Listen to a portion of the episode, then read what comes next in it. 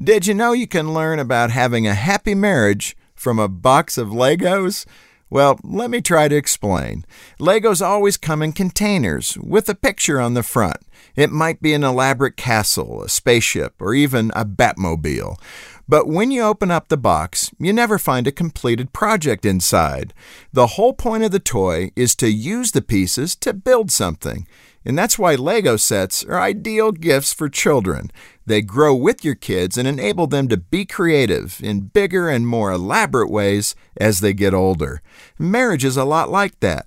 You don't open a box at your wedding reception and find a completed marriage inside. You have to be creative and use the pieces you bring into the relationship to build something beautiful and long lasting. That takes time, commitment, and personal growth. Think of your marriage as an adventure you'll experience together for another 40, 50, maybe even 60 years. Try this perspective. We may not know exactly what we're doing right now, but we're going to figure this thing out together. Building a marriage can be challenging. It takes commitment and resolve to carry a relationship through the years and make it stronger than the day you first said, I do.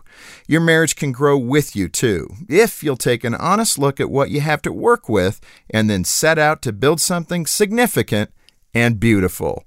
For Focus on the Family, I'm Jim Daly. It can be challenging to inspire your community to see life the way God sees it. So, what's the solution?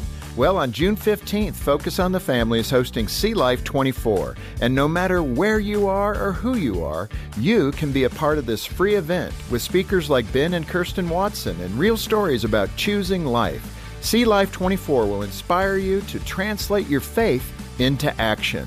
Register today at seelife24.org.